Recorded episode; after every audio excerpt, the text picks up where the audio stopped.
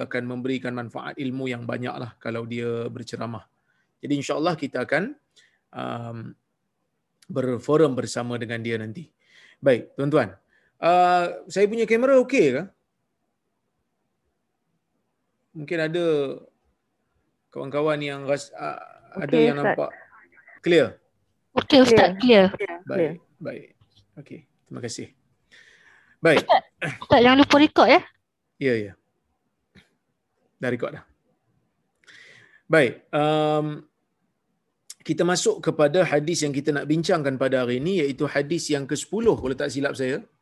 Ya, hadis yang ke-10 di dalam bab pengharaman kezaliman dan arahan ataupun perintah untuk mengembalikan ataupun menolak kezaliman yang ada. Baik. Wa anhu kata Imam Nawawi rahimahullah wa anhu radhiyallahu anhu qala kana ala thaqalin nabi sallallahu alaihi wasallam rajulun yuqalu lahu kirkirah. Famata faqala rasulullah sallallahu alaihi wasallam huwa fi an-nar fadhahabu yanzuruna ilaihi fawajadu aba'ah qad ghallaha rawahul bukhari. Yang bermaksud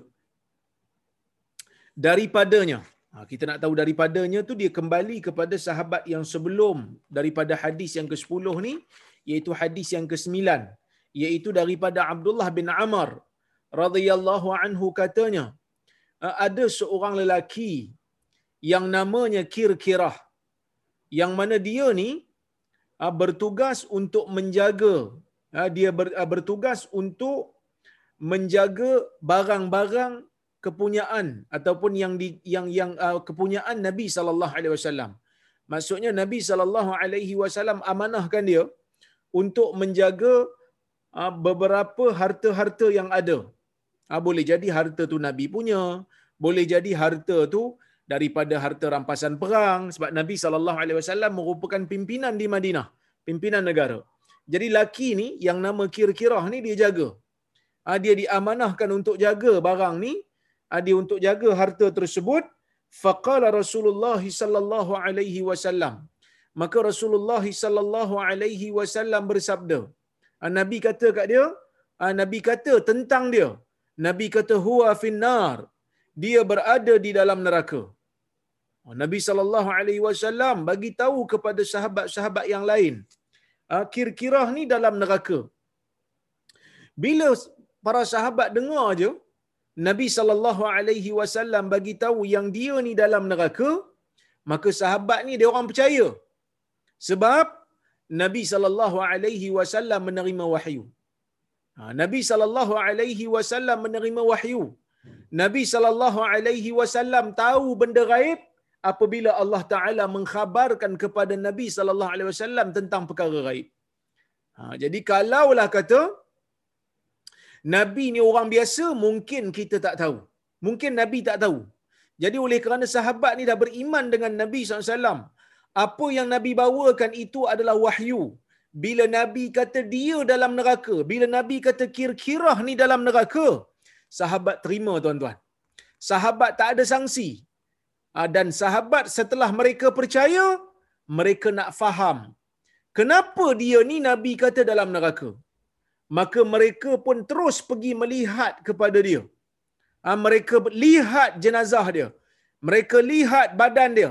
Mereka tengok apa yang ada keliling dia. Fawajadu aba'ah qad ghallaha. Maka mereka dapati pada dia ya, ada kain. Ada satu kain yang dia ni telah curi. Ha, yang mana?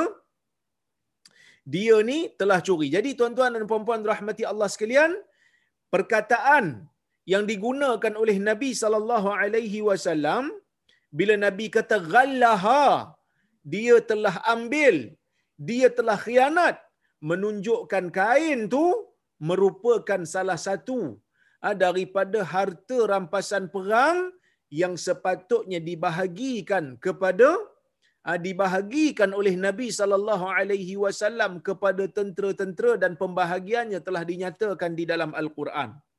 Tetapi dia ni pergi ambil tanpa izin. dia ambil tanpa persetujuan daripada pemerintah negara iaitu Nabi sallallahu alaihi wasallam.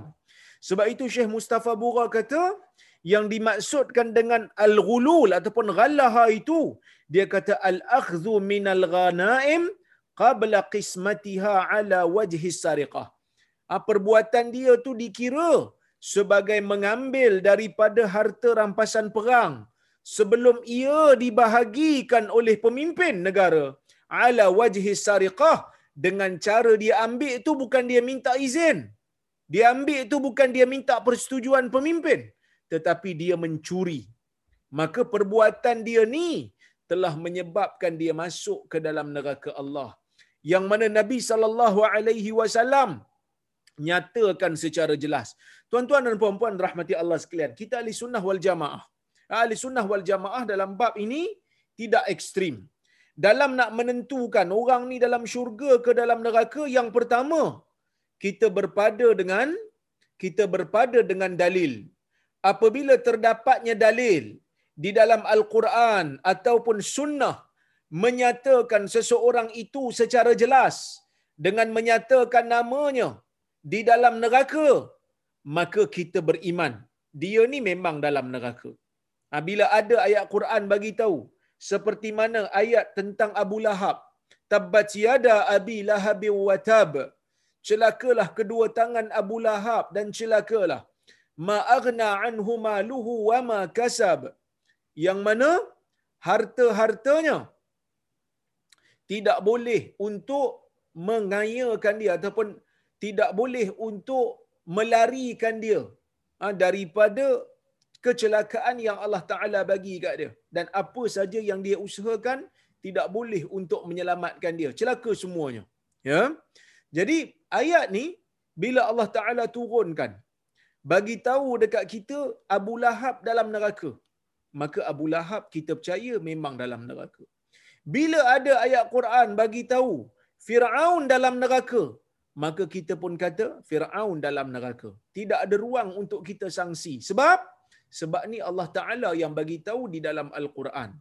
Begitu juga di dalam hadis apabila Nabi sallallahu alaihi wasallam menyatakan raaitu Amr bin Luha ataupun Amr bin Luhai yajurru qasbahu finnar. Aku melihat di dalam mimpi aku seorang pemuda yang bernama Amr bin Luhai di dalam neraka, seorang lelaki di dalam neraka menarik isi perutnya keluar waktu dia berada dalam neraka. Kita kata dia ada dalam neraka. Amr bin Luhai. Siapa Amr bin Luhai? Amr bin Luhai ini adalah orang yang bertanggungjawab yang membawa berhala masuk ke dalam ah, ke dalam masyarakat Mekah pada masa itu sebelum daripada tu orang Mekah beribadat kepada Allah mengikut saki baki ajaran yang diajar oleh Nabi Allah Ibrahim dan Ismail tetapi apabila Amr bin Luhai, ha, seorang lelaki, dia pergi ke negeri Syam. Ha, dia ni orang Mekah. Bila tengok dekat Syam, dia pergi ke Syam, dia mengembara ke Syam, dia melawat negeri Syam. Apabila dia tengok orang-orang Syam pada ketika itu menyembah berhala, dia rasa berhala tu bagus. Maka dia bawa berhala tu balik ke negeri Mekah dan bermulalah dengan perbuatan dia tu bermulalah perbuatan syirik berlaku dalam masyarakat Mekah, maka muncullah pelbagai berhala-berhala antaranya Al-Lata wal-Uzza, antaranya berhala mana? Antaranya berhala Hubal. Kesemua berhala-berhala ini masuk disebabkan oleh Amr bin Luhai yang mula-mula membawa ibadat syirik ke dalam orang-orang Mekah pada masa itu.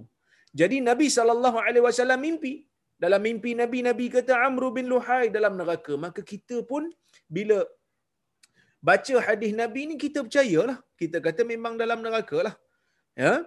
Begitu juga bila ada ayat Al-Quran, hadis Nabi sallallahu alaihi wasallam yang menyatakan seseorang ini berada di dalam syurga, maka kita beriman dia secara spesifik dalam syurga. Seperti mana yang kita tengok dalam hadis Bilal dalam syurga, Hamzah dalam syurga, Hanzalah dalam syurga. Sepuluh orang sahabat dijamin syurga. Khadijah dalam syurga. Maka bila ada dalil-dalil yang secara jelas bagi tahu kepada kita orang ni dalam syurga dan kita terima. Cuma kalau ada orang yang dia ni tak disebut nama dia secara jelas di dalam neraka dan tak disebut ha, dia ni secara jelas namanya berada di dalam syurga maka kita pada ketika itu ha, kena tawakuf ha, kita tak boleh untuk mengatakan hang ni confirm neraka. Tak boleh jahat macam mana pun dia jangan sekali-kali putuskan seolah-olah dia ni confirm dalam neraka. Sebab apa tuan-tuan? Sebab Nabi sallallahu alaihi wasallam pernah sebut dalam sebuah hadis. Ya pernah sebut dalam sebuah hadis. Riwayat al-Imam al-Bukhari. Nabi kata apa? Bay'uni ala alla tusyrika billahi syai'a. Wala tasriqu wala taznu wala taqtulu auladakum wala ta'tu bi buhtanin taftarunahu baina aydikum wa arjulikum wala ta'suni fi ma'ruf faman wafa minkum fa ajruhu 'ala Allah wa man asaba min dhalika shay'a fa'uqiba fid dunya fa huwa kaffaratul lah wa man asaba min dhalika in syaa'a 'aqabahu wa in syaa'a 'afa anhu. Atau kama qala Rasulullah sallallahu alaihi wasallam. Hadis riwayat al-Imam al-Bukhari. Nabi sallallahu alaihi wasallam seperti mana yang diriwayatkan oleh sahabat baginda yang bernama Ubadah ibnu Samit. Dia kata Nabi sallallahu alaihi wasallam pernah bersabda ketika mana Nabi dikelilingi oleh satu kumpulan daripada kalangan sahabatnya. Nabi mengatakan bayi'uni ala alla tusyrika billahi syai'a. Berjanji setialah kepadaku supaya kamu tidak melakukan syirik kepada Allah dengan sesuatu. Nabi buat perjanjian dengan para sahabat. Walaupun melakukan syirik ni memang haram sebelum daripada perjanjian lagi. Tapi Nabi minta para sahabat berjanji untuk menguatkan azam supaya tidak melakukan perkara yang telah jelas haram sebelum daripada perjanjian. Ha, macam kita lah kan. Ha, kita kadang-kadang ada anak eh, yang mana kita bersama dengan anak-anak kita buat orang kata apa azam tahun baru kan. Azam tahun baru tahun ni apa dia? Jom kita azam tahun baru. Janji sama-sama kita nak buat azam tahun baru ni. Kan? Jadi adakah maksudnya benda azam yang kita azamkan tu tak bagus? Sebelum daripada kita janji nak buat azam tu, tak bagus. Orang nak buat berazam tahun baru ni bagus. Kan? Azam tu benda yang bagus. Nak rajin, nak khatam Quran setahun sekali, setahun sekali tu kan. Ha, okay. Jadi, benda tu bagus. Tak payah tunggu azam pun kena buat. Tapi kenapa kena azam? Menguatkan semangat. Nabi SAW kata pada para sahabat, Bayi'uni ala alla tushriku billahi syai'a. Kamu berjanji setialah dengan aku. Ha, kamu berjanji setialah dengan aku, kamu tidak melakukan syirik kepada Allah dengan sesuatu. Jangan kamu syirikkan Allah dengan makhluk. Benda ni haram. Sebelum daripada kamu janji ni pun haram benda ni. Tapi dengan adanya perjanjian ini, ia menambahkan semangat kamu untuk melaksanakan apa yang kamu janji. Iaitu kamu tak nak terlibat dalam syirik. Wala tasriqu wala taznu. Janji dengan aku, kamu tidak akan mencuri. Janji dengan aku, kamu tidak berzina. Janji ni benda-benda dosa besar ni wala taqtulu auladakum janjilah kepada aku kamu jangan bunuh anak kamu kenapa bunuh anak? Kerana sahabat-sahabat yang berjanji dengan nabi itu baru saja terlepas daripada zaman jahiliyah. Yang mana zaman jahiliyah orang-orang kafir membunuh anak perempuannya disebabkan mereka takut. Anak itu menyebabkan mereka miskin tak cukup makan. Jadi mereka bunuh. Mereka tanam anak mereka hidup-hidup. Ya, mereka tanam anak-anak mereka hidup-hidup disebabkan kezaliman yang berlaku pada zaman itu. wala ta, wala ta'tu bi buhtanin taftarunahu baina aydikum wa arjulikum. Jangan kamu buat fitnah. Jangan kamu tuduh orang dengan benda yang dia tak buat. Yang kamu reka-reka ceritanya dengan tangan kamu ataupun kamu sebarkan ia dengan dengan kaki kamu wala ta'suni fi ma'ruf. Kamu jangan ingkari aku apabila aku suruh buat benda yang baik.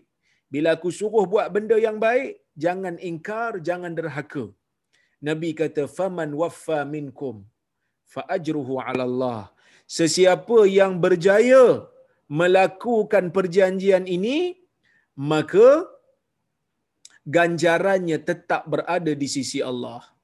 Ha, ganjarannya ada di sisi Allah iaitu meninggalkan benda yang haram dengan tujuan untuk mendapatkan redha Allah maka dia akan dapat pahala fa ajruhu ala Allah. Pahala apa? Pahala menepati janji dan pahala meninggalkan perkara yang haram itu kerana Allah. Ha, kerana para ulama sebut apabila kita meninggalkan sesuatu yang haram ha, kerana Allah maka kita akan dapat pahala. Walaupun kita tak buat apa dengan hanya sekadar meninggalkan benda tu. Kerana ada orang meninggalkan benda haram bukan kerana Allah. Dia tinggalkan benda haram tu kerana memang dia tak suka benda tu. Kerana diri dia. Ha, yang ni tak dapat pahala lah. Tapi tak dapat dosa cuma tak dapat pahala. Sesiapa yang meninggalkan sesuatu kerana Allah dia kata Allah Ta'ala tak suka aku buat benda ni. Maka aku tak buat. Maka dia akan dapat pahala walaupun dia hanya sekadar meninggalkan sesuatu. Jadi tuan-tuan dan puan-puan rahmati Allah sekalian. Nabi SAW kata, "Faman waffa minkum fa ajruhu 'ala Allah." Sesiapa yang melunaskan janji ini, maka pahalanya di sisi Allah. Pahala melaksanakan janji bersama dengan Nabi sallallahu alaihi wasallam dan pahala meninggalkan benda-benda yang haram kerana Allah dan kerana Rasul. Kemudian Nabi kata, "Waman asaba min dzalika syai'a." Sesiapa yang ada buat salah satu benda daripada perkara yang dia janji tak nak buat. Siapa-siapa yang melanggar perjanjian dia, fa'uqiba fid dunya fahuwa kafaratullah. Bila dia buat benda-benda ni, bila dia buat salah satu daripada benda ni, kan? Bila dia buat salah satu daripada benda ni dan dia terkena hukuman di dalam dunia, kena tangkap. Dia berzina, kena tangkap. Dilaksanakan hukuman hudud. Dia mencuri, kena tangkap. Dilaksanakan hukuman hudud. Maka bila dia terkena hukuman hudud di dalam dunia, fahuwa kafaratullah. Maka ia dianggap sebagai penyucian dosa untuk dia. Waman asaba min zalika syai'a.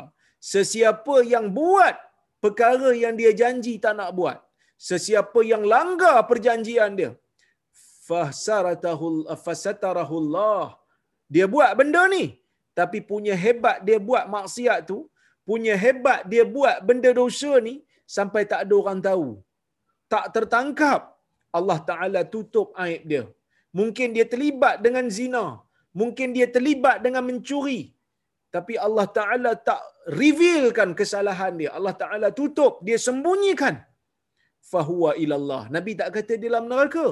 Nabi kata fahuwa ilallah. Maka dia kembali kepada Allah. In sya'a aqabahu wa in sya'a afa anhu. Jika Allah Ta'ala mau, Allah Ta'ala boleh ambil tindakan pada dia. Masukkan dia ke dalam neraka. Dan jika Allah Ta'ala mau, Allah Ta'ala boleh mengampunkan dia yang mana tuan-tuan dan puan-puan rahmati Allah sekalian apabila Allah Subhanahu wa taala ah, masukkan seseorang ke dalam neraka disebabkan ah, oleh kerana dosa yang dia lakukan maka itu termasuk dalam keadilan ah, itu termasuk dalam keadilan Allah tetapi apabila orang yang layak masuk ke dalam neraka Allah dengan banyaknya dosa yang dia buat banyak dosa yang dia buat tetapi dia diampunkan oleh Allah. Ha, bila dia diampunkan oleh Allah, maka pada ketika itu keampunan Allah itu merupakan kemuliaan dan rahmat Allah terhadap dia. Ha, Allah Taala ni Maha berkuasa. Semua yang ada dalam dunia ni, tuan-tuan, Ah, semua yang ada dalam dunia ini semuanya kembali kepada Allah. Milik Allah. Allah Taala sukalah nak buat apa pun. Tidak ada sesiapa pun yang boleh untuk mempersoalkan tindakan Allah apabila dia nak menyelamatkan orang. Jadi oleh kerana itu tuan-tuan dan puan-puan rahmati Allah sekalian ni merupakan perkara yang kita kena ah, kita kena jadikan ia sebagai disiplin. Jangan sekali-kali menerakakan orang secara pasti tanpa ada dalil yang jelas. Orang tu jahat macam mana pun bila dia mati kita tak kata confirm orang ni dalam neraka. Bila kita tengok kawan kita jahat sikit, kita tak boleh kata, ya. Ah. Dia ni ya. Confirm ni ahli neraka ni. Tengok muka pun tahu. Tengok perangai pun tahu ahli neraka. Tak boleh tuan-tuan. Selagi mana dalil tak sebut nama dia. Cuma kita kata ya, dia ada banyak buat benda yang salah. Dia kembali kepada Allah. Dia kembali kepada Allah. Kalau Allah Ta'ala mau, Allah Ta'ala boleh azab dia. Kalau Allah Ta'ala mau, Allah Ta'ala boleh ampunkan dia. Sebab apa tuan-tuan? Sebab ada satu hadis. Ya? Syekh uh, Umar Sulaiman Al-Ashqar ketika mana dia menulis kitab Qasasul Ghaib, kisah-kisah ghaib, dia membawakan satu kisah daripada Ibnu Abbas. Ibnu Abbas menceritakan Ibnu eh, apa ni dia bawa satu riwayat yang sahih daripada Ibnu Abbas ya. Ibnu Abbas kata ni cerita Ibnu Abbas lah. Tapi Ibnu Abbas tak kata diambil pada Nabi. Cuma oleh kerana sahabat ni bila dia cerita benda gaib pastinya dia ambil daripada Nabi sallallahu alaihi wasallam. Ibnu Abbas kata innar rajul la yujarru ila nar ada seorang lelaki dia diheret masuk ke dalam neraka. Diheret nak masuk dalam neraka. Fatan zawi wa yanqabidu ba'daha ila ba'd. Neraka ni bila nampak dia diheret masuk neraka jadi kecut jadi terlipat-lipat. Fayaqulu rahman. Maka pada masa tu Allah Taala bercakap dengan neraka malak apa jadi pada kamu? Kata kata neraka innahu yastajiru minni. Lelaki ini sentiasa minta dijauhkan syurga uh, sentiasa minta dijauhkan dia ni untuk dimasukkan ke dalam neraka maksudnya neraka bila tengok orang ni orang ni patut masuk neraka tapi oleh kerana dalam doa dia tu banyak minta perlindungan daripada neraka neraka jadi terlipat-lipat bila nampak dia jadi kecut bila nampak dia maka Tuhan kata arsilu abdi lepaskanlah hamba-Ku ada wa innar rajul la yujarru ila nar. Ada seorang lelaki pula diheret masuk dalam neraka. Fayaqul, ya rab, ma kana hadha dhannu bik? Wahai Tuhan, bukan seperti ini sangkaanku kepadamu. Allah Taala tanya dia, ma kana dhannuk? Sangkaan kamu bagaimana? Dia kata, sangkaan aku antasa'ani rahmatuk. Sangkaan aku kepadamu wahai Tuhan, rahmat engkau sentiasa meliputi diriku. Maka Tuhan kata arsilu abdi. Ya? Ha, lepaskanlah hamba-Ku. Ha, lepaskan hamba-Ku jangan bagi masuk dalam neraka. Kemudian wa innal rajul la yujarru ila nar ada seorang lagi. Ya ada seorang lagi dia pun diheret masuk dalam neraka fatashhaku ilaihi nar shuhuqal baghlati ila sya'ir wa tasfiru zafratan la yabqa ahadun illa khaf Kemudian bila tengok aja dia ni diheret nak masuk dalam neraka, ya. Kemudian tuan-tuan, neraka bila tengok laki ni di, diheret, ah, neraka pun menjerit seperti mana jeritan baral. Ah, jeritan keldai kacuk dengan kuda. Baral ni keldai kacuk dengan kuda, dia menjerit apabila nampak laki ni seperti mana baral jerit bila nampak gandum ah, dan dia mengeluarkan satu suara yang sangat kuat yang mana tidak ada seorang pun yang mendengar suara neraka ni melainkan dia akan takut.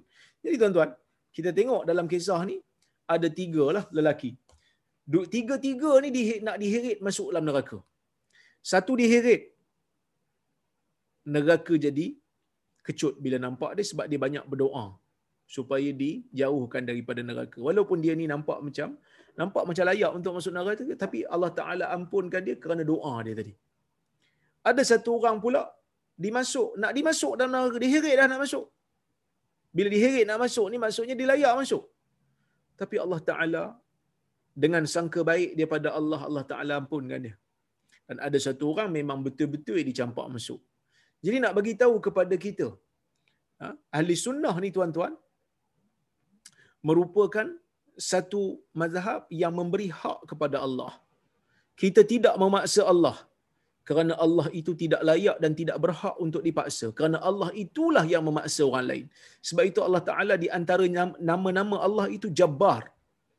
Tuhan yang berkuasa. Tuhan yang menguasai, Jabbar. Tuhan yang mutakabbir. Tuhan yang membesarkan dirinya yang orang lain tak boleh sombong, Tuhan ni boleh sombong. Kibir. Ha, Tuhan ni boleh sombong kerana ia layak untuk Tuhan. Jadi hanya Tuhan saja yang berhak. Kita tak boleh kata Tuhan kena buat ni, Tuhan perlu buat ni, kita tak perlu. Tak boleh kata begitu sebab sebab kita bukan Tuhan tuan-tuan.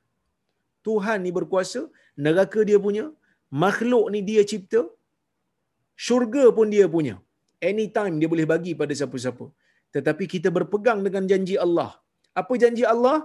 Sesiapa yang berat timbangan kebaikan untuknya, maka dia akan masuk ke dalam syurga Allah. Sesiapa yang berat timbangan belah jahatnya, maka ia kembali kepada Allah. Jika Allah Ta'ala ingin dia masuk ke dalam neraka, dia akan masuk. Sehingga dosanya habis. Sekadar dosanya habis. Tetapi jika Allah Ta'ala ingin nak ampunkan dia, maka Allah Ta'ala boleh ampunkan dia ah, kerana syurga dan neraka ini milik Allah. Dan makhluk juga semuanya berada di bawah kuasa Allah.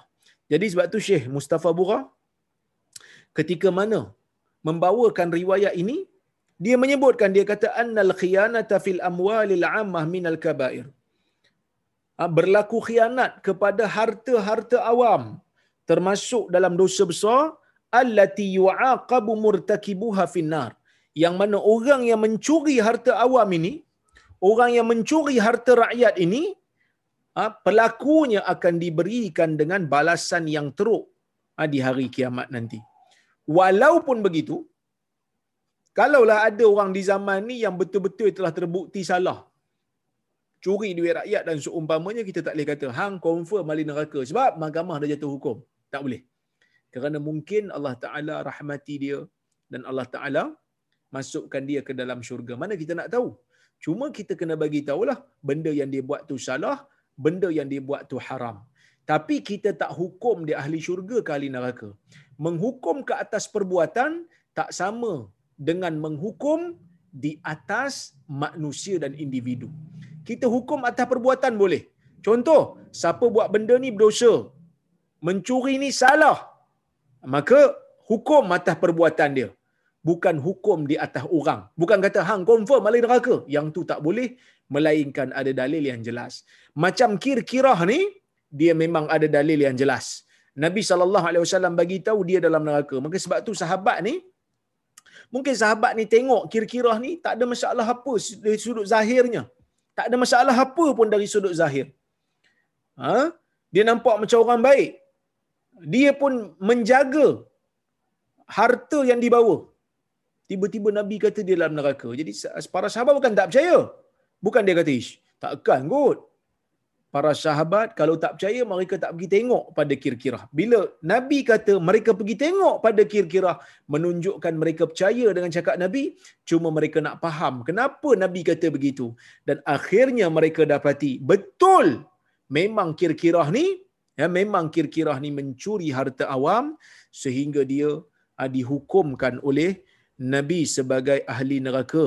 Sekadar dia masuk dalam neraka tu sekadar dosa dia habislah. Ha, kerana dia mencuri harta awam. Tuan-tuan dan puan-puan rahmati Allah sekalian, kita pergi kepada hadis yang ke-11 di dalam bab ini dan hadis yang ke-215 di dalam keseluruhan kitab. Wa an Abi Bakrah wa an Abi Bakrah Nufai' ibn al-Harith radhiyallahu anhuma عن النبي صلى الله عليه وسلم قال إن الزمان قد استدار كهيئته يوم خلقه يوم خلق الله السماوات والأرض. السنة إثنى عشر شهرا منها أربعة حرم ثلاث متواليات ذو القعدة وذو الحجة wal muharram wa rajab wa rajab mudar alladhi baina jumada wa sya'ban ayu syahrin hadha qulna Allah wa rasuluhu a'lam fasakat hatta dhananna annahu sayusammihi bighairi ismihi qala alaysa dhal hijjah qulna bala qala fa ayyu baladin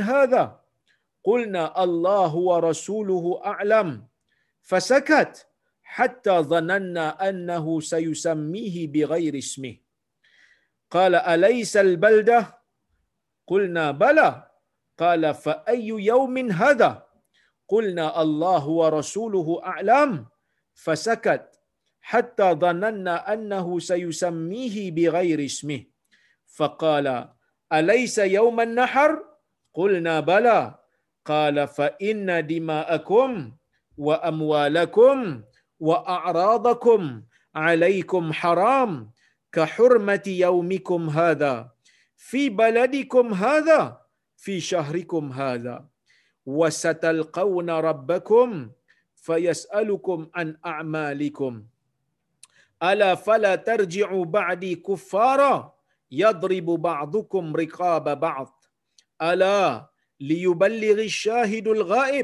فلعل بعض من يبلغه أن يكون أوعى له من بعد من بعض من سمعه ثم قال ألا هل بلغت قلنا نعم قال اللهم اشهد متفق عليه hadis ni hadis riwayat al-Imam al-Bukhari dan Muslim daripada Abu Bakrah. Maksudnya daripada Abi Bakrah. Ha, daripada Abi Bakrah. Abi Bakrah ni saya dah cerita tuan-tuan dalam riwayat yang uh, dalam uh, ketika mana kita bercerita hadis-hadis yang sebelum ini ya. Abu Bakrah Nufai ibn Haris. Nama dia Nufai ibn al-Haris radhiyallahu anhuma. Daripada Nabi sallallahu alaihi wasallam yang yang mana Nabi bersabda sesungguhnya waktu ini berputar. Seperti mana keadaannya pada hari Allah Taala menciptakan langit dan bumi Maksudnya Nabi wasallam kata pada kita waktu ni sentiasa berputar. Ha, waktu ni sentiasa berputar, waktu ni sentiasa berpusing. Ada tahunnya, ada minggunya. Ha, ada tahunnya, ada bulannya, ada minggunya. Berputar waktu ni. Eh? Seperti mana Nabi kata, dia berputar sama seperti mana Allah Ta'ala ciptakan langit dan bumi. Daripada awal penciptaan memang bumi ni berputar, bila bumi berputar maka waktu pun berputar. Baik. As-sanatu isna ashara syahran. Setahun ni kata Nabi, satu tahun bersamaan dengan 12 bulan. Ha, satu tahun sama dengan 12 bulan kata Nabi. Perso perkiraan tahun ni sebenarnya dah ada di zaman Nabi. Habis itu yang Umar buat tu apa? Yang Umar buat tu bukan nak menetapkan 12 bulan sebagai satu tahun kerana perkiraan tahun, perkiraan bulan, 12 bulan menjadi satu tahun tu zaman Nabi dah ada. Arab dah buat dah. Cuma yang Umar buat ni dia kira tahun tu daripada tahun bila nak kira tahun pertama. Sebab zaman Arab zaman dulu mereka tak kira tahun. Mereka kira bulan. Satu bulan, dua bulan. Lepas tu bila sampai dua belah bulan, cukup setahun. Ah, masuk pula bulan lain. Jadi tuan-tuan, mereka tak kira tahun mereka akan rujuk ataupun refer kepada kepada tahun ni bila dalam tahun tu berlaku peristiwa besar. Antaranya peristiwa gajah lah. Bila Abrahah datang bawa gajah nak meruntuhkan Kaabah dan akhirnya dibinasakan oleh Allah, maka mereka namakan tahun itu sebagai tahun gajah. Tiga tahun sebelum tahun gajah. Dua tahun sebelum tahun gajah. Tiga tahun selepas tahun gajah. Maka mereka kira begitu. Jadi bila masuk zaman Umar ibn al-Khattab radhiyallahu anhu, ah, bila masuk zaman Umar, Umar tengok Umar kena ubah benda ni. Umar kata susah ni. Kita nak tengok tahun-tahun yang kalau ada peristiwa besar ni susah. Kerana kita tak boleh jangka. Kadang-kadang 10 tahun tak ada peristiwa besar lagi. Dan bukan semua orang tahu peristiwa-peristiwa besar ni. Sebab zaman dulu tak ada kuasa viral Facebook ni. Maka Omar mencadangkan kepada kabinet dia bersama dengan para sahabat yang lain ah, Umar bincang apakah perkiraan tahun yang kita nak guna sebagai tahun yang pertama maka sebahagian sahabat memberikan cadangan uh, supaya tahun yang dikira itu adalah tahun kelahiran Nabi Muhammad sallallahu alaihi wasallam. Dia kata kira tahun Nabi lahirlah. Ha, sebab kalau tak, Nabi tak lahir maka tak menanglah kita dalam perjuangan dakwah ni. Umar kata tak mau. Ha, kerana mungkin Umar merasakan bila ikut tahun lahir dia sama macam orang Kristian yang kira tahun Masihi. Ha, yang kira tahun Masihi. Jadi ada yang memberi cadangan supaya diambil perkiraan tahun tu waktu Nabi wafat dan Umar tak terima juga. Ya, Umar tak terima. Sebaliknya Umar menerima cadangan untuk dikira. Perkiraan tahun tu untuk dikira dengan hijrah. Kenapa hijrah dikira? Kerana Umar kata hijrah inilah permulaan. Hijrah inilah ah, titik utama yang menjadikan agama ini akhirnya menjadi gagah dan kuat sehingga apabila ia masuk di zaman Umar, ah, Umar berjaya ah, mengalahkan Rom dan Parsi yang mana Rom pada ketika itu berada di Syam, Parsi pada ketika itu berada di bumi Iran dan juga Iraq. Oleh kerana itu, Umar setuju untuk memilih. Umar setuju untuk memilih um, tahun ataupun uh, peristiwa hijrah sebagai perkiraan tahun. Ha, sebagai perkiraan tahun maka kekallah tahun hijrah tu sampai hari ini. Jadi Nabi sallallahu alaihi wasallam kata as-sanah isna asyara syahra. Setahun sama macam 12 bulan. Ha, setahun macam. Jadi Umar tuan-tuan sebelum saya terlupa. Umar masa dia bincang-bincang dengan para sahabat, dia dah pilih dah. Dia kata hijrah sebagai permulaan tahun. Ha, bukan sebagai permulaan tahun, sebagai dikira sebagai uh, asas untuk kita kira tahun. Uh, cuma bila nak pilih bulan, bulan mana yang nak jadi sebagai bulan pertama? Uh, macam-macam lah. Ada yang bagi cadangan bulan ni, ada yang bagi cadangan bulan tu. Uh, jadi akhirnya bulan Muharram diambil sebagai bulan yang pertama. Sebab apa? Sebab bulan Muharram ni pertama dia bulan yang berada selepas daripada berakhirnya bulan Zulhijjah yang mana bulan Zulhijjah merupakan waktu orang buat haji.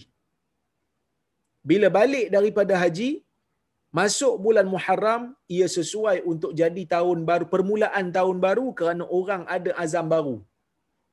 Ha, jadi seolah-olah macam orang tu men, uh, ber, berhadapan dengan satu situasi yang baru. Jadi Umar setujulah.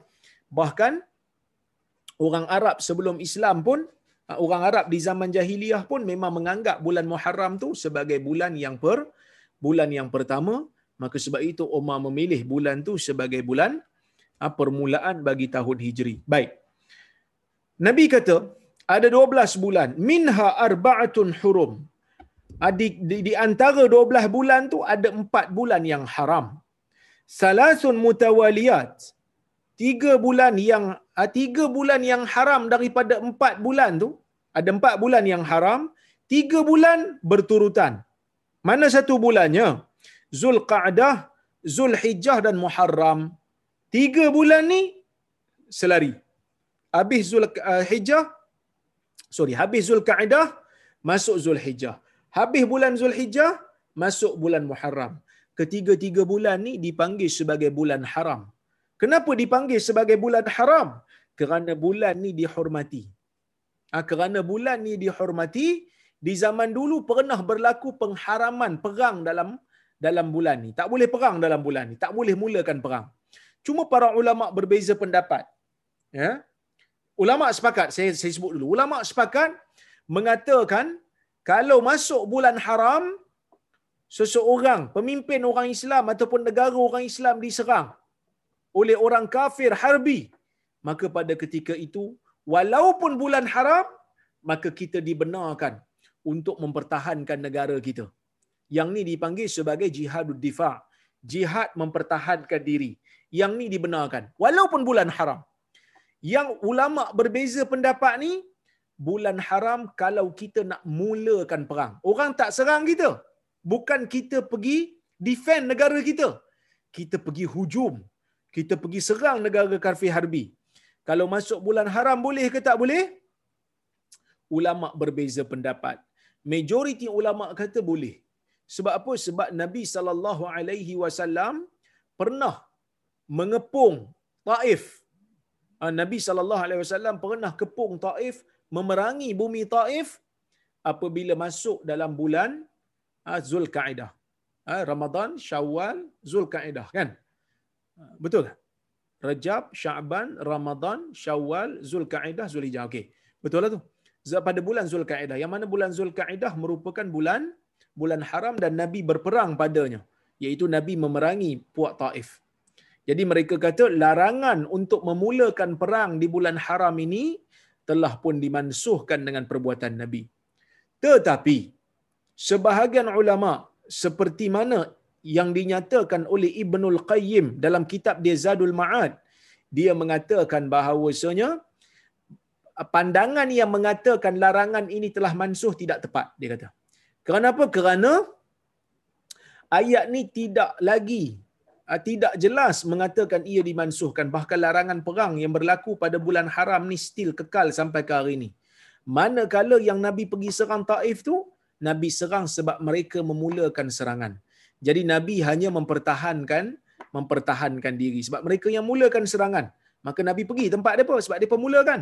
Maka Nabi kepung.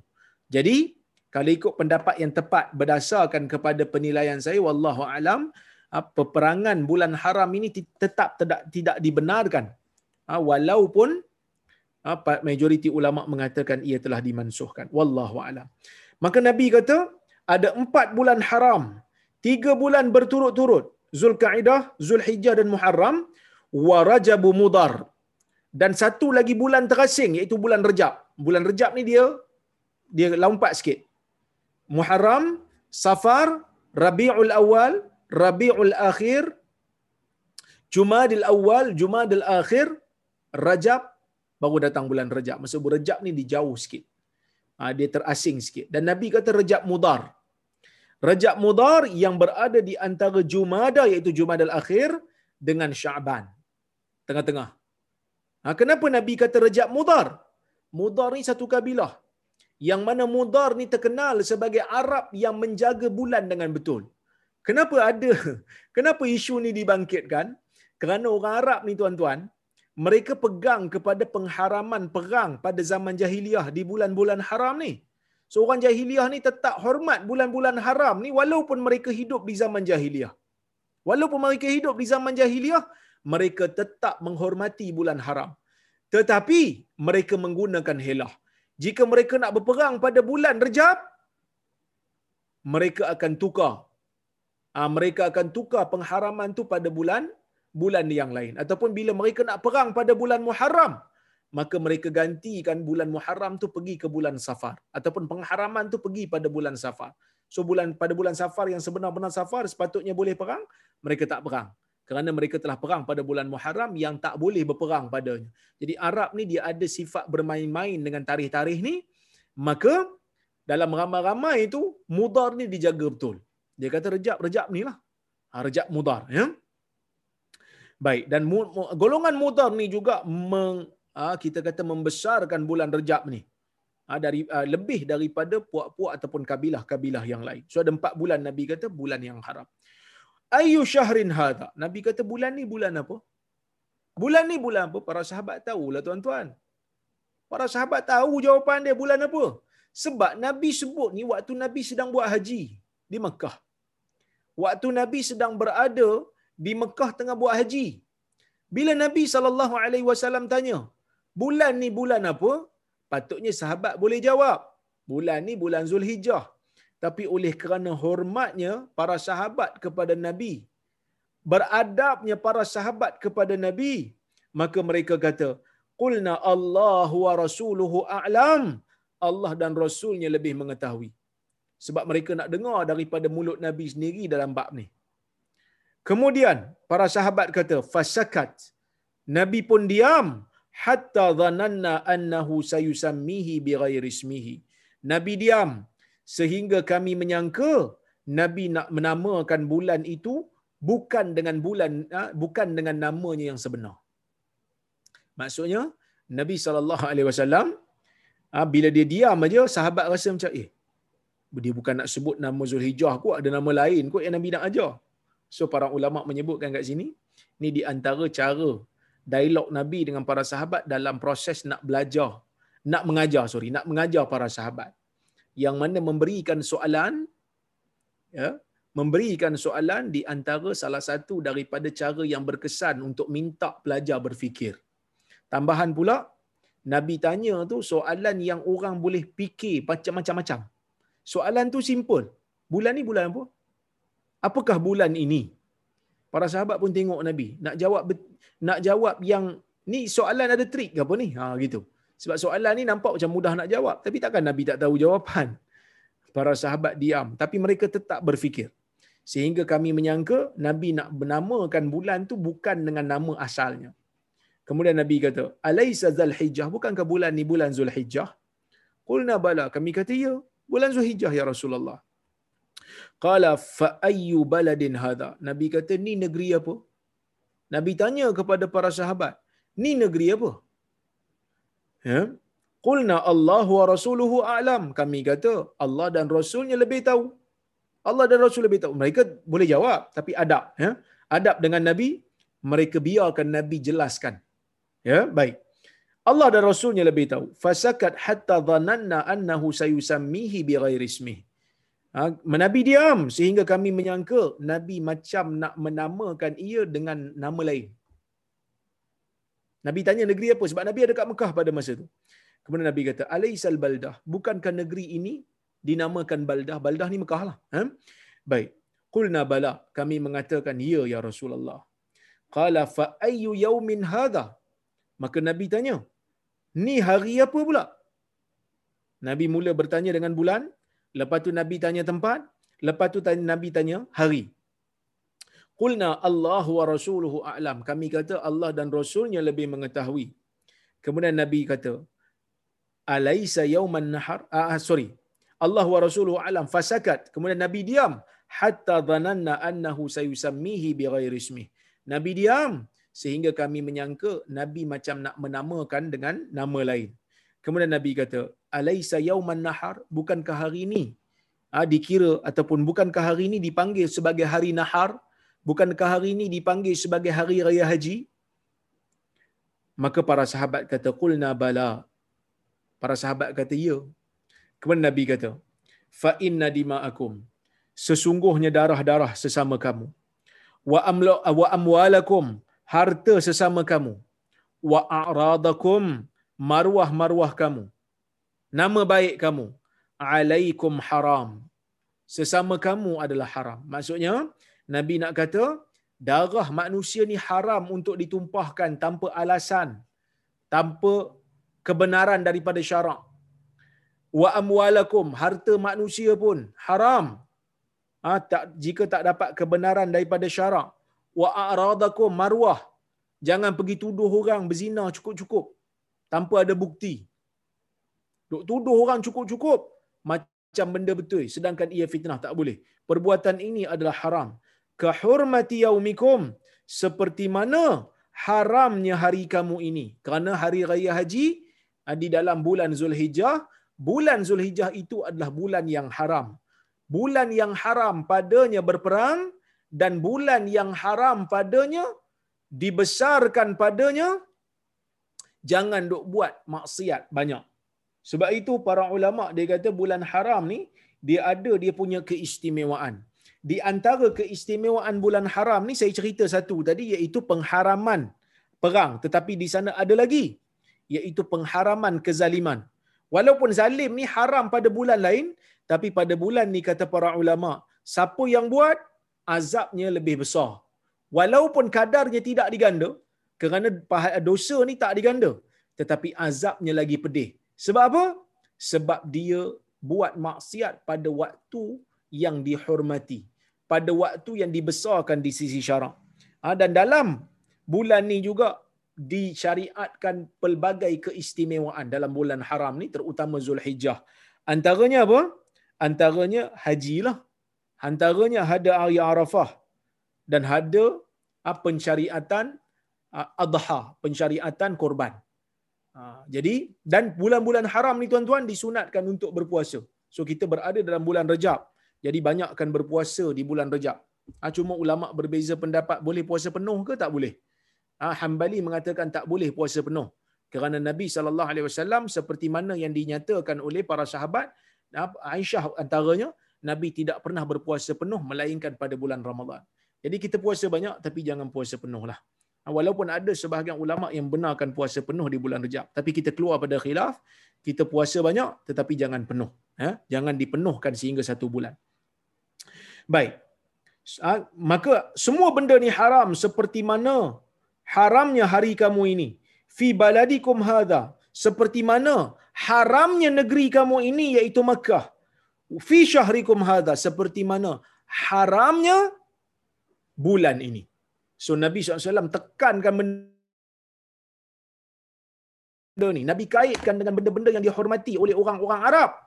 Mekah tu dihormati. Bulan Zulhijjah tu dihormati. Hari Raya Haji tu dihormati. Seperti mana penghormatan ni berlaku pada benda-benda ni. Diharamkan untuk kita buat benda tak elok. Bahkan ia menambahkan azab yang lebih pedih. Nabi kata begitu juga kamu kena jaga. Darah jangan ditumpahkan. Harta jangan diceroboh. Dan juga maruah orang jangan dituduh-tuduh tanpa ada bukti yang yang jelas. Baik.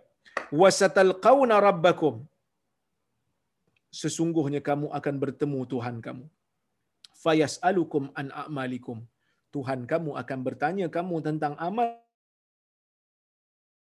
amalan amalan kamu. Ala fala tarji'u ba'di kuffara. Ketahuilah, jangan kembali selepas aku. Jangan kamu semua kembali selepas aku dalam keadaan kafir. Yadribu ba'dukum riqaba ba'd. Yang mana sebahagian daripada kamu ha, memukul tengkuk sebahagian yang lain. Maksud jangan kembali selepas aku seperti mana orang kafir ni saya telah pun hurai dalam kuliah yang lepas. Ada pelbagai tafsiran ulama di antara tafsirannya ialah kamu jangan menjadi orang yang Ah, perangainya seperti perangai orang kafir yang memerangi orang Islam.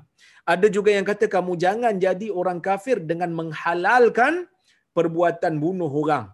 Dan ada juga yang mengatakan kamu jangan jadi macam perangai orang kafir yang mana suka menghamburkan kekacauan ah, di dalam negara orang Islam. Jadi ada banyak tafsiran dan saya telah huraikan sebelum ini dan saya tidak mengulanglah. Ala liyuballighi syahid al-ghaib. Nabi kata ketahuilah hendaklah orang yang ada di sini hendaklah orang yang yang menyaksikan perkara ini yang menyaksikan uh, kalam aku ini menyampaikan kepada orang yang tak hadir. Kerana bukan semua sahabat bersama dengan nabi pada waktu tu. Uh, bukan semua sahabat ada di situ pada waktu tu. Jadi ada sahabat yang tak dengar nabi kata yang dengar ni sampaikan kepada yang tak dengar begitu juga nabi tahu ada di kalangan generasi yang akan datang yang tidak pernah berjumpa dengan Nabi, yang tak berkesempatan nak dengar daripada Nabi. Mereka ini adalah golongan tabi'i yang belajar dengan para sahabat, maka Nabi kata kepada para sahabat yang ada di situ, sampaikan kepada orang yang tidak ada di sini. Iaitu golongan yang ha, tidak sempat bersama dengan Nabi kerana mereka mungkin lahir ataupun mungkin masuk Islam setelah daripada Nabi SAW wafat. Fala'alla ba'dha man yuballighuhu ayyakuna aw'a lahu min ba'di man sami'ahu. Dia kata berkemungkinan ba'dha man orang yubal yuballighuhu orang yang disampaikan kepadanya hadis tersebut mungkin dia lebih faham daripada orang yang mendengar langsung daripada aku so nabi kata dalam hadis ni mungkin orang yang dengar tu tak berapa nak faham sangat. Orang yang dengar kemudian dengar dengan perantara mungkin lebih faham. Ha, mungkin lebih faham. Sebab perawi hadis ni bukan semua faham. Ada perawi hadis yang tak jadi tokoh besar pun. Tapi orang yang dengar daripada perawi hadis ni menjadi tokoh besar, menjadi faham. Ni pemahaman ni datang daripada Allah. Ya. Summa qal, ala hal ballagtu? Nabi kata, eh bukan uh, sorry. Saya silap baris. Fala'alla ba'dha man yuballaghahu. Berkemungkinan orang yang disampaikan kepadanya berita ini ayyakuna aw'alahu min ba'di man sami'ahu. Ha. dia menjadi lebih faham daripada orang yang mendengar sendiri. Kemudian nabi kata ala hal ballagtu ketahuilah adakah aku telah menyampaikan? Maka sahabat kata na'am. Nabi sahabat kata ya kemudian nabi kata allahumma syahad ya allah persaksikanlah jadi tuan-tuan dan puan-puan rahmati Allah sekalian, hadis ni memberikan kita uh, satu peringatan yang sangat penting. Kita boleh kata ni merupakan di antara pesanan terakhir Nabi. Antara pesanan terakhir Nabi sebelum daripada Nabi meninggalkan dunia ni. Ha, ini merupakan perkara yang Nabi sallallahu alaihi wasallam bagi tahu kepada kita. Apa dia? Jangan melakukan kezaliman, jangan ceroboh harta orang, ha, jangan buat benda-benda tak elok, jangan fitnah orang, jangan ganggu maruah orang dan sampaikan ajaran Nabi, sampaikan hadis Nabi kepada orang walaupun orang benci. Tuan-tuan, saya pun kadang-kadang orang benci. Kuliah-kuliah saya live di Facebook tadi pun orang do orang do uh, sebut macam-macam. Uh, orang do uh, kutuk hina tapi tak apalah. Uh, mungkin kerana menyampaikan hadis sahih itu menyebabkan saya dihina tapi tak apa kerana kita uh, melakukan kerja tugas yang disampaikan kepada kita oleh Nabi sallallahu alaihi wasallam. Jadi tuan-tuan saya rasa cukuplah sekadar itu untuk malam ini. Ya, InsyaAllah jika ada kesempatan kita bertemu lagi, saya tengok kalau-kalau ada soalan ataupun komentar, kalau ada siapa-siapa yang type di sini, yang type di chat box ni, saya tengok eh, kalau-kalau ada soalan. Salam Ustaz. Waalaikumsalam. Ada tak doa spesifik untuk kecutkan neraka seperti yang doktor cerita ni? dan adakah doa spesifik untuk menyelamatkan kita daripada siksaan kubur? Ha, doa yang spesifik antara doa yang Nabi ajar iaitu doa sebelum bagi salam. Allahumma inni a'udzubika min adzabil qab uh, Allahumma inni a'udzubika min adzabi jahannam wa min adzabil qabr wa min syarri fitnatil masiihid dajjal wa min fitnatil mahya wa fitnatil mamat. Itu di antara doa yang Nabi sallallahu alaihi wasallam ajar sebelum kita beri salam. Ya Allah, aku berlindung dengan kamu Ha, daripada siksaan api neraka jahanam, daripada azab kubur dan juga daripada keburukan, kejahatan fitnah Masih Ad-Dajjal, bala yang dibawa oleh Masih Ad-Dajjal dan juga uh, bala yang datang waktu kita hidup dan mati. Begitu juga kita dianjurkan oleh Nabi sallallahu alaihi wasallam untuk berdoa sebelum bagi salam tu antara doa yang Nabi perakukan sahabat untuk buat ialah dalam solat sebelum bagi salam ialah Allahumma inni as'alukal jannah wa a'udzubika minan nar. Ya Allahumma inni as'alukal jannah wa a'udzubika minan nar. Ah ini pendek sikit. Jap saya tunjukkan teksnya supaya um, tuan-tuan dan puan-puan rahmati Allah sekalian boleh print screen dan tempekkan. Ah print print screen lepas tu letak dekat word print ah, tempekkan dekat mana-mana tempat yang tuan-tuan boleh tengok untuk dihafal. Ya. Kejap.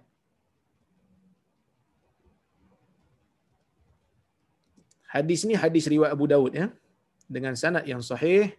Ha, saya ambil yang ada baris supaya tuan-tuan boleh tengok.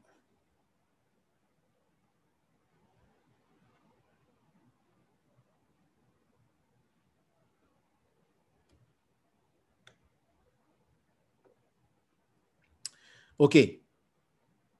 Hadis-hadis yang sahih Abu Daud meriwayatkan daripada Abi Saleh daripada sebahagian sahabat Nabi sallallahu alaihi wasallam. Mereka berkata um, dia berkata qala Nabi sallallahu alaihi wasallam li rajul. Nabi berkata pada seorang lelaki di kalangan sahabat, "Kaifa taqulu fi salah? Apa doa kamu di dalam salat? Apa yang kamu baca dalam salat?" Qala atash atashahadu aku bertasyahud. Aku baca tasyahud. At-tahiyatul mubarakat ataupun at-tahiyatu lillah wassalawatu wattayyibat. Dia baca tasyahud sampai innaka hamidum majid. Kemudian dia kata wa aqul dan aku baca doa sebelum bagi salam. Allahumma inni as'alukal jannah wa a'udzu bika minan nar. Ya Allah aku minta kepada kamu syurga dan berlindung denganmu daripada neraka.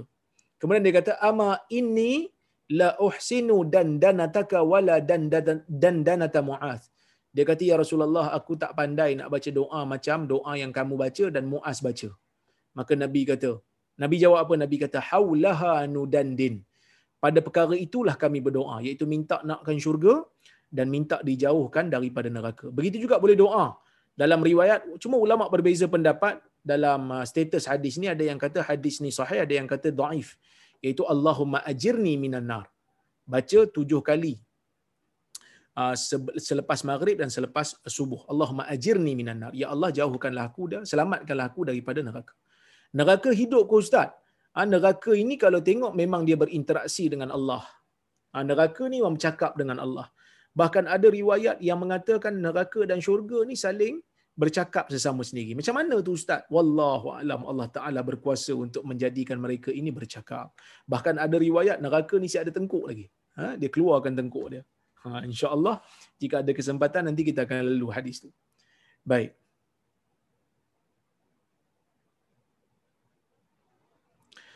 Doktor, doa sebelum salam insya-Allah saya memang amalkan. Tetapi bagaimana cara membaca yang betul? Adakah hanya dalam hati tanpa mulut bergerak ataupun boleh berdoa dengan sebutan mulut?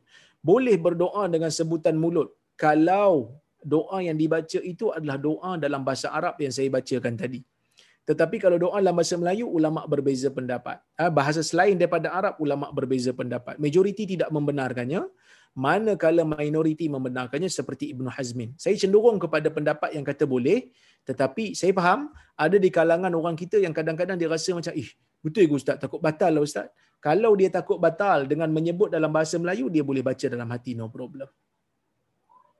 Salam Assalamualaikum salam. Pada zaman ni, adakah orang Kristian dan Yahudi merupakan ahli kitab? Jika ya, kita boleh makan daging sembelihan mereka atau mengahwini mereka? Okay, saya jawab dulu. Waalaikumsalam. Ya, pada zaman ini orang Kristian dan Yahudi memang merupakan ahli kitab. Mereka ahli kitab.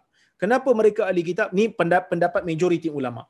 Ah, walaupun ada sebahagian ulama kata ah, dia mesti datang daripada keturunan Bani Israel tetapi ini sebenarnya tidak tepat kerana Nabi pernah memberikan surat kepada Heraklius yang mana Heraklius bukan daripada Bani Israel, dia orang Eropah. Ah, orang berkulit kuning, orang yang berambut kuning, Bani Asfar. Nabi beri surat kepada dia, ajak dia masuk Islam dan Nabi kepilkan ayat Ya Ahlal Kitab, ta'alau ila kalimatin syawa'im bainana wa bainakum.